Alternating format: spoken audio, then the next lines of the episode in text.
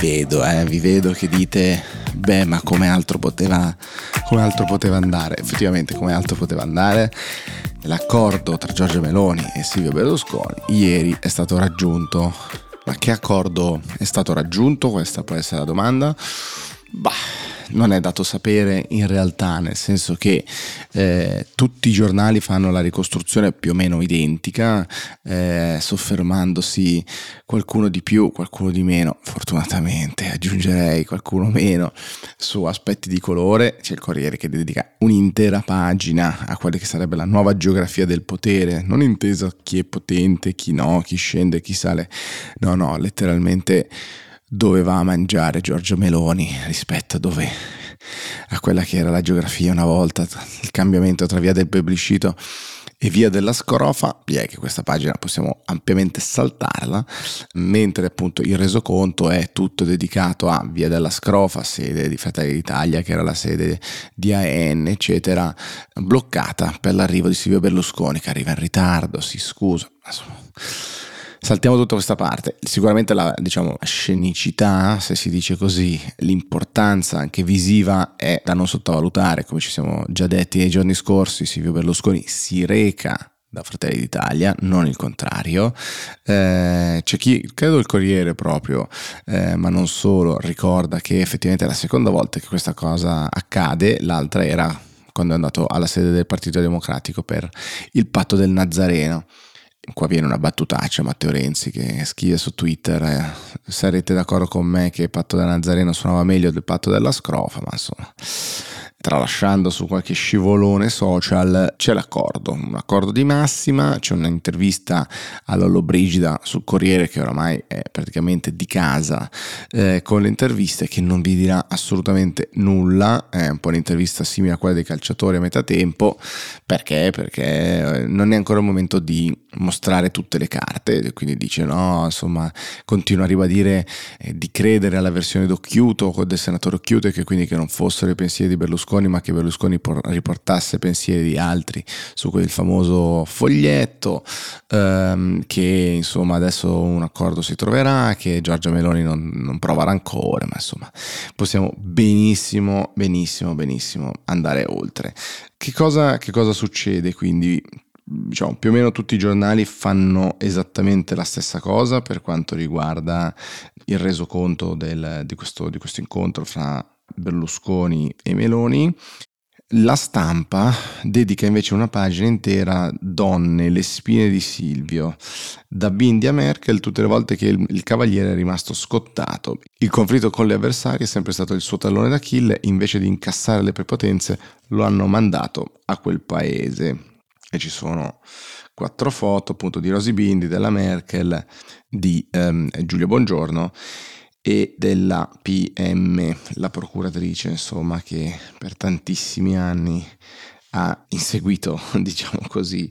Silvio Berlusconi, che sarebbe Ilda Boccassini. Ma insomma, pezzo, pezzo abbastanza di colore. C'è un pezzo che forse sono io che non capisco, eh, di Francesco Merlo sulla Repubblica, eh, così un po' un po' pasticciato, eh, un finto ironico dal quale possiamo anche in questo caso forse tralasciare per quelli che sono in realtà i, i bisogni, diciamo così, del paese. Eh, sicuramente un momento di grande, di grande, importanza e di svolta, perché adesso eh, i tempi insomma un po' si, si stringono verso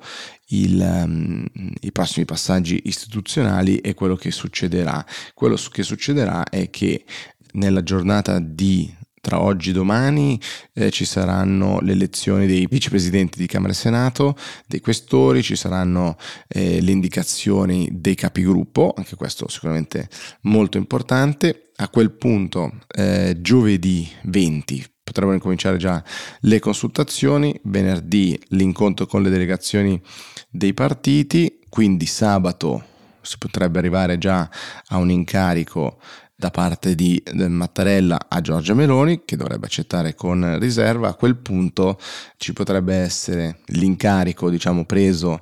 eh, da Giorgia Meloni già lunedì, che scioglie la riserva e legge la lista dei ministri concordata con il capo dello Stato e quindi giuramento e passaggio della campanella, che ricorderete il rito insomma, che eh, celebra il passaggio del Presidente del Consiglio dei Ministri, può essere più o meno calda e qua ci saranno paginate e paginate, già mi gioco i miei 2,50 euro su quanto fu freddo il passaggio della consegna tra Letta e, ehm, e, Matteo Renzi, quanto fu invece comunque partecipato quello di Monti Berlusconi, eccetera, eccetera, eccetera. Ma insomma, non togliamoci la sorpresa per quando questa arriverà.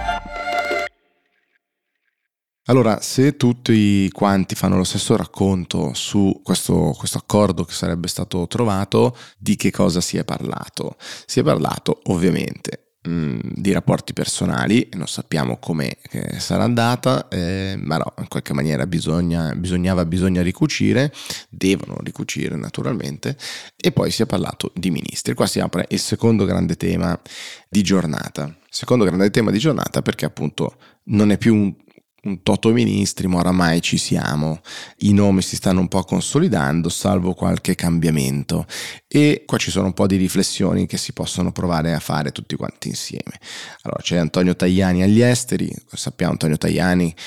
co-founder di eh, Forza Italia, dovrebbe anche essere vice premier, stessa cosa vice premier per Matteo Salvini che invece finisce alle infrastrutture, Giorgetti eh, leghista non vicinissimo più a Matteo Salvini dovrebbe andare dallo sviluppo economico all'economia quindi alla gestione del, dei conti pubblici in senso più, più, stretto. Giorgetti sarebbe sostituito da Crosetto, invece co-founder di Fratelli d'Italia, seppur con un passato nella DC che è sempre esterno. Tra l'altro Crosetto continua a dire che lui è all'estero, che non sa nulla di quello che succede in Italia, non sa di quello che, come ha dato l'incontro con la Meloni. Insomma, speriamo che quando sarà ministro, se sarà ministro, finalmente toglieremo questo velo di dentro fuori che è interessante fino forse a un certo punto. Adolfo Urso, Fratelli d'Italia, che va alla difesa, questo è uno dei nomi più, più solidi. Bernini per mh, mm, Forza Italia, Anna Maria Bernini per Forza Italia che dovrebbe andare all'università e poi c'è Matteo ehm, Piatendosi che è stato il capo di gabinetto di Matteo Salvini al Ministero degli Interni che dovrebbe fare lui il ministro. Alcune cose interessanti ancora. Uno, Carlo Nordio per la giustizia, ex magistrato, eccetera, che dovrebbe essere lui il vero nome per la giustizia e qua c'è uno dei nodi che ancora non si sarebbe sciolto eh, tra um, Fratelli d'Italia, Giorgio Meloni e Silvio Berlusconi perché Berlusconi un po' così in stile anni 90 ancora vorrebbe controllare la giustizia e quindi preferirebbe un nome più vicino e qua ci sarebbe la Casellati, Casellati eh, presidente del Senato eh, uscente, diciamo così, già uscita, doveva essere anche un candidato alla, alla presidenza della Repubblica, sappiamo come era andata, insomma, nome vicino sicuramente Silvio Berlusconi, eh, non graditissimo dagli alleati, ci sarebbe abbastanza un no, ma perché così forte? Beh, perché ovviamente Silvio Berlusconi che ritorna in Senato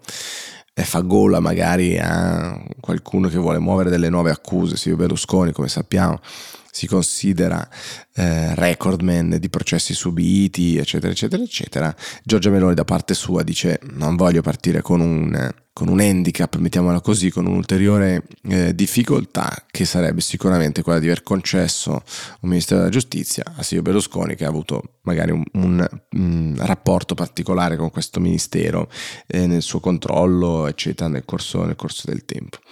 E poi ci sono una serie di potenziali tecnici dal Presidente della Caritas per la Salute alla Presidente dei Consulenti del Lavoro Marina Calderone che dovrebbe finire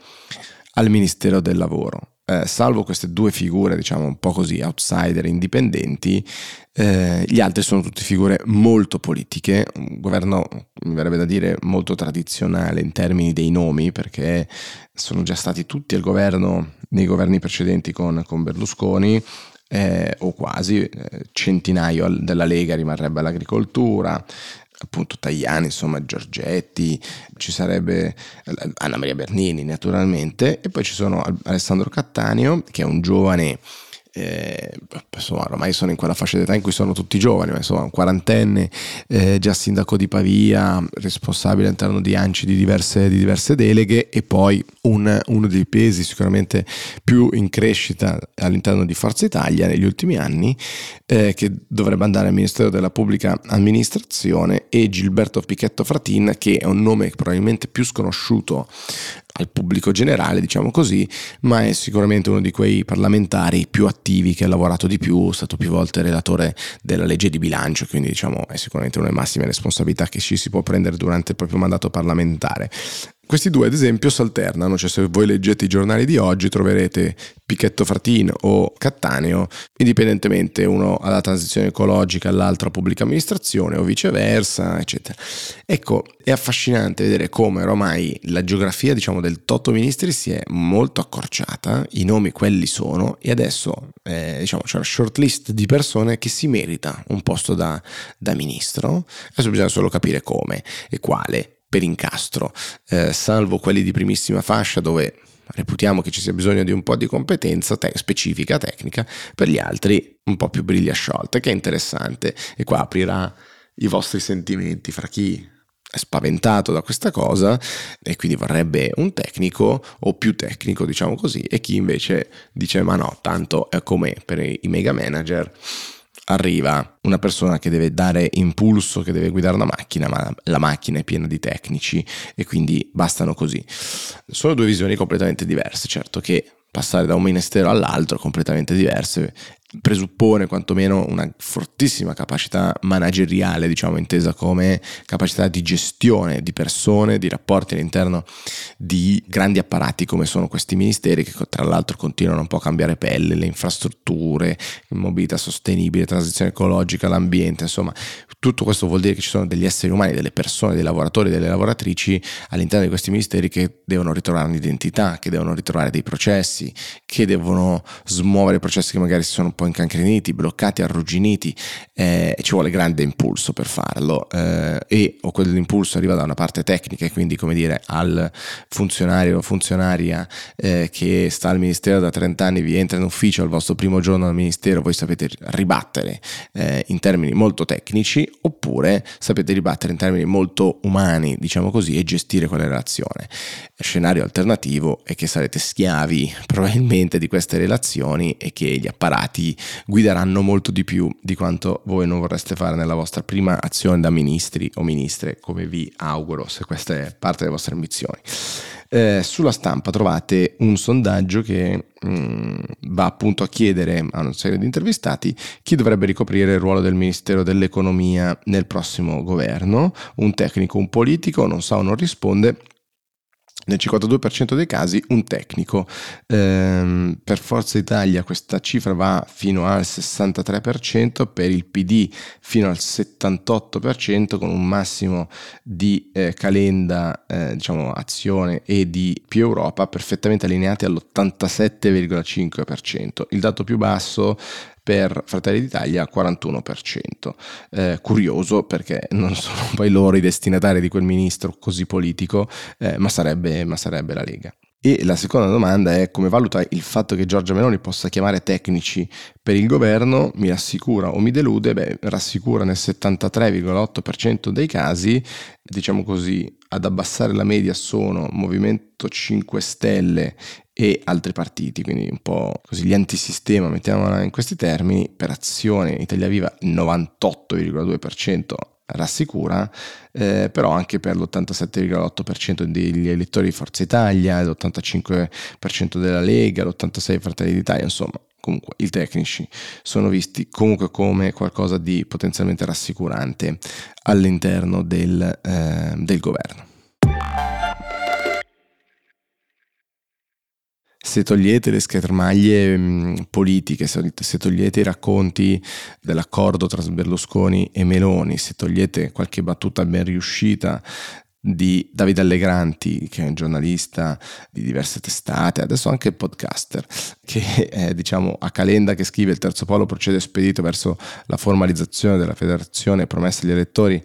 verso insomma, un, un, partito unico europeo, Davide Allegranti dice il terzo polo procede spedito verso la scissione. E in realtà insomma è interessante perché poi si scatena tutta un, un'ondata di haters contro Davide Allegranti eh, in maniera del tutto cieca, senza grandi argomenti per sostenere le loro, le loro tesi, ma grande fedeltà sicuramente a questo nuovo partito, a questo nuovo movimento come sappiamo, abbiamo visto nei giorni scorsi, il dubbio è che Renzi sia sempre un po' più staccato rispetto, o meglio, che i due vivano un po' no, separati in casa, quelle parole forse magari uscite, uscite un po' male a Calenda da, da, Fabio Fazio. Chissà se il processo effettivamente va così spedito. Sicuramente Calenda in alcune delle sue interviste ultimamente appare mh, mm, fermo sulle sue posizioni, un po' meno abile nella politica. Renzi è sicuramente quello che dimostra un po' più di abilità nel muoversi nelle mille insidie della politica romana. Eh, Calenda tuona anche oggi eh, da diverse pagine della, dei giornali contro un accordo che ci sarebbe tra il Movimento 5 Stelle e PD per escluderli dalle vicepresidenze, ma insomma abbastanza, abbastanza limitato. Capone, come sappiamo già ospite di questo podcast, eh, fa una cosa interessante perché come sappiamo il centrodestra ha difeso le elezioni di La Russa e Fontana, Camera e Senato, dagli attacchi della sinistra, in particolare da chi come Enrico Letta è andato all'estero a criticare questa scelta, eh, dicendo è una cosa anti-italiana, non si può andare a infangare eh, l'immagine del nostro paese all'estero per scopi di politica interna e Capone cosa fa? Riesuma una vecchia foto di Salvini al Parlamento europeo dove indossa una bella maglietta con la faccia di Putin, dove aveva detto effettivamente sono, sono pronto a scambiare eh, due Mattarella per mezzo Putin e quindi insomma eh, forse era stato antipatriottico anche quell'intervento all'epoca. Ultimo tema che trovate su diversi giornali, è interessante che Repubblica ci faccia l'apertura quest'oggi e poi trovate invece sulla stampa un'intervista a Fabrizio Barca, già ministro, che si occupa tantissimo di questi, di questi temi come economista, e cioè quello della povertà. C'è un, un rapporto della Caritas che segnala uno stato di emergenza, in 6 casi su 10 l'indigenza si tramanda come una condanna, l'energia trascina sempre più famiglie nel bisogno, aumentano le diseguaglianze. Dice una povertà che si eredita in 6 casi su 10 si tramanda di padre in figlio come fosse una condanna. Ci vogliono 5 generazioni per risalire dal pavimento appiccicoso dell'indigenza contro le 4,5 della media Ox. Una povertà che si cronicizza al massimo di sempre in Italia nonostante 3 anni di reddito di cittadinanza. 5,6 milioni di poveri assoluti, cioè 9,4% popolazione, si arriva a quasi 15 milioni includendo anche i poveri relativi a rischio di esclusione sociale, 11,1%. Una povertà energetica che si aggiunge al resto si scivola nel bisogno sempre più per una bolletta, visto che l'inflazione impatta in modo diseguale picchia 4 punti di più sui poveri rispetto ai benestanti. E dice è interessante che metà di chi bussa alla porta della Caritas cerca una prima o una nuova occupazione, ma un quarto ha un lavoro povero che non basta a sopravvivere. Questo forse è il dato più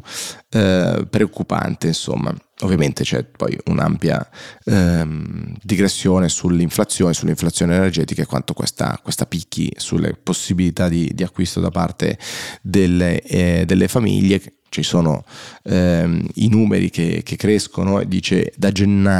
eh, dice la Caritas, da gennaio il numero delle persone seguite ha superato il totale di quelle aiutate durante l'intero anno 2019, ovviamente mancano ancora qualche mesi. Eh, le cause per la Caritas sono chiare, ci sono gli strascichi di pandemia, stagnazione economica, inflazione, prezzi di gas e luce fuori controllo, aumento dei tassi di interesse sui mutui. La cosa interessante eh, in quello che dice Barca invece sulla stampa è che Barca chiede un radicale cambio di rotta delle politiche pubbliche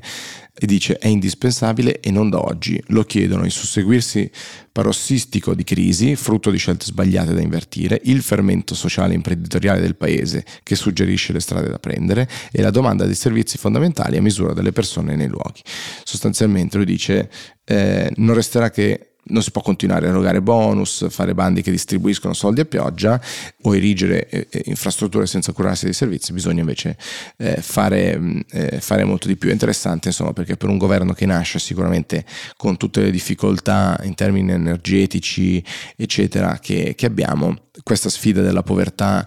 è sicuramente prioritaria ed è interessante che due giornali importanti insomma, del gruppo GEDI facciano questa azione. Barca dice anche una cosa ulteriormente interessante per quanto mi riguarda, grande appassionato della tecnologia, dice è poi necessario che la digitalizzazione della pubblica amministrazione abbia come obiettivo qualità dei servizi e uguaglianza nell'accesso. Anziché portare il digitale in amministrazioni sostanzialmente identiche a se stesse, si tratta di portare l'amministrazione nella dimensione digitale, usandola per ripensare processi e relazioni. E questo sicuramente è un qualcosa da fare. Non c'è Italic senza una chiusura polemica, diciamo così, e allora direi data da segnarsi 18 ottobre 2022 nasce il sindacato per tutelare gli influencer. Eccoci qua, parte la campagna di tesseramento di Asso Influencer. Si tratta della prima associazione di categoria già inserita nell'apposito elenco del Ministero dello Sviluppo Economico che si propone di difendere le istanze di coloro che del successo sui social network hanno fatto, vorrebbero fare una professione. Allora, eh, in realtà credo che Asso Influencer esista da un po' di tempo, eh, tant'è che poi nello stesso articolo rivendicano di eh, aver fatto sentire la loro voce già nel 2021 in Parlamento. Devo dire, io ho una particolare allergia per tutto quello che comincia con eh, Asso qualcosa che non è di primaria, di primaria importanza, o anzi, diciamo, riformuliamo, ho una eh, po' un'allergia per la proliferazione di asso qualcosa. Sicuramente ognuno ha, ha il diritto insomma, di fare categoria, di difendere i propri interessi, di essere lobbista per esso se stesso dei propri, dei propri interessi, dei propri bisogni chissà se ce n'era così bisogno anche per il mondo degli influencer. Speriamo quantomeno che possa portare un po' di ordine in un mercato che ha bisogno sicuramente di trasparenza e tracciabilità. Ce n'è bisogno come sempre fine della parte polemica, noi ci vediamo domani. Ciao.